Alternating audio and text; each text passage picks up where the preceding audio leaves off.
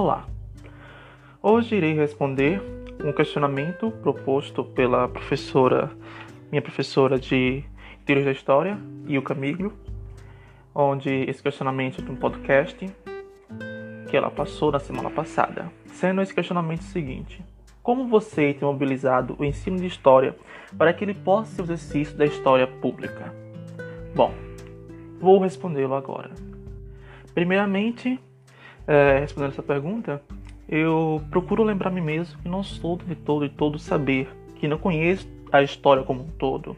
E para tanto me pego escutando os mais velhos contando seus causos de época de infância, do período de seus avós, dos seus pais, pois sei que há diferentes saberes, né, fora do espaço acadêmico, porque ainda ocorre muito né, é, hoje em dia de que por você fazer história, ser um historiador ou ser um profissional da área de história, você sabe tudo, você tem aquele conhecimento, você sabe tudo que aconteceu na história, e até como professor, você como professor, é, o detetor todo saber, o aluno está lá simplesmente para receber esse saber.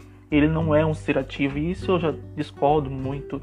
Então, essa é a primeira questão. Os diferentes saberes, né, principalmente saberes mais velhos, essa história oral que os mais velhos carregam. Então, aplicando o ensino de história, essa mobilização, junto com a escola pública, seria é, essa utilização das diferentes saberes historiográficos, principalmente da questão oral, que eu acho que é uma das principais fontes históricas para poder falarmos de histórias recentes, as histórias atuais, né? Então, essa é a primeira forma de aplicar essa mobilização.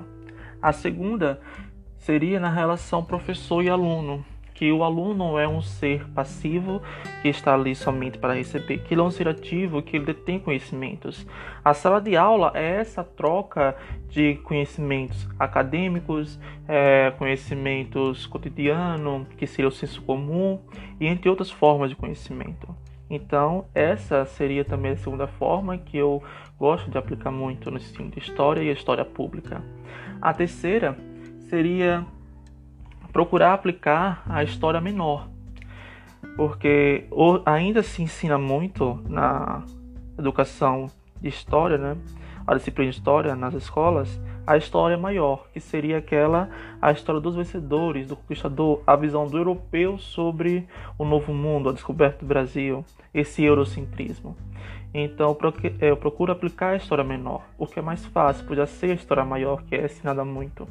Então, aplicar a história menor mostra outros pontos de vista, outros, outros sujeitos históricos, histórias apagadas ou esquecidas, lacunas na história que é, deixaram de propósito por não fazer parte da história maior e também evita cair naquela questão da história única, né? Você só ter um ponto de vista e ter aquilo como verdade, o que é muito perigoso para todo historiador e para todas as pessoas também como um só, porque um exemplo básico seria a visão da população sobre a África.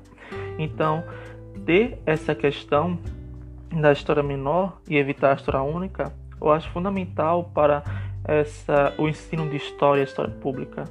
Essa essa mão dupla, essa troca de conhecimento de um lado ao outro, que não é somente uma mão única, que parte somente do acadêmico, do professor, mas também parte do aluno, do público em geral, e assim faz essa história. Então, esses seriam os três principais pontos a qual utilizo para mobilizar o ensino de história no exercício da história pública. Bom, aqui eu encerro a minha resposta e obrigado.